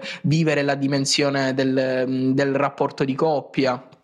Quindi ehm, è un discorso che in realtà si può eh, traslare anche dal punto di vista di Jennifer Lawrence. Può essere che il, ehm, non sia un, um, un, un, discorso prettamente personale eh, da parte di, di, Aronofsky che magari provava queste, sen- queste emozioni eh, nel, di frustrazione nel non riuscire a coltivare un rapporto come avrebbe voluto, ma può essere che abbia proprio ehm, rappresentato la dinamica di coppia che era presente all'interno del, del, loro rapporto, quindi anche l'insoddisfazione della Lawrence stessa che viene rappresentata all'interno del film. Ora, sono tutte un po' delle speculazioni alle quali si può, eh, si può arrivare pensando a ciò che il film eh, comunica, a ciò di cui il film ci parla, eh, tenendo in considerazione degli elementi biografici che ovviamente non potremo mai sapere fino in fondo, però eh, mi piace pensare che tutto ciò possa rientrare tra i discorsi portati avanti da Aronofsky all'interno del film. Beh, no, ma in più aggiungo che c'è una dichiarazione che la Lorenz ha fatto a Vanity Fair che è veramente quasi inquietante,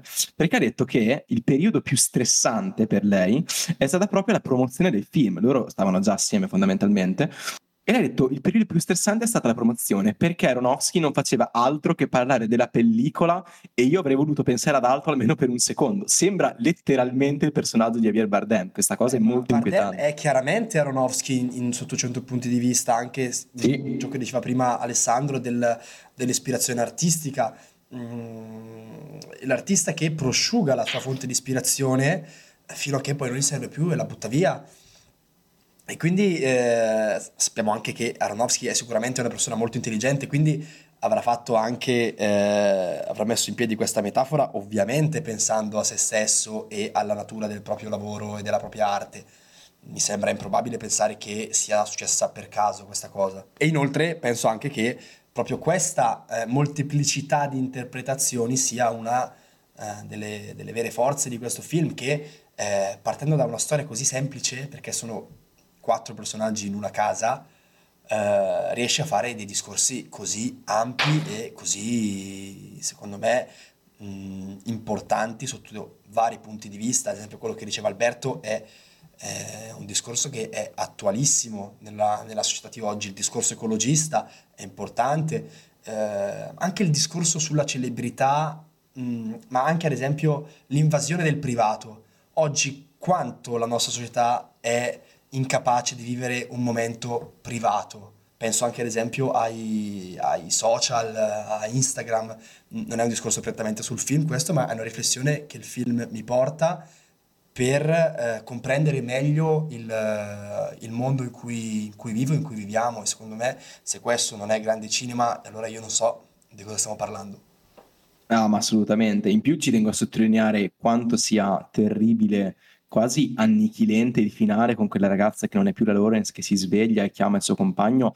Il film finisce che comunque lei, cioè la madre terra, stremata, capisce che l'unica soluzione rimasta è restituire quello che è l'Eden o il casolare alle sue ceneri originali. Il fuoco riduce anche lei in fin di vita. Non ha ovviamente la meglio su di lui, che lui è Dio, quindi ovviamente non può morire. E al contrario, appena lei sta per esalare il suo ultimo respiro, come diceva Ale prima, le strappa il cuore, riesce ad attingere ancora un po' di quello che è il suo sconfinato amore da quel corpo Anzi, ormai. Scusami, ti interrompo perché lei dice: Io non ho più niente da darti. Ed è lui Sì. che le dice: Non è vero, c'è ancora qualcosa che puoi darmi. E le prende il cuore.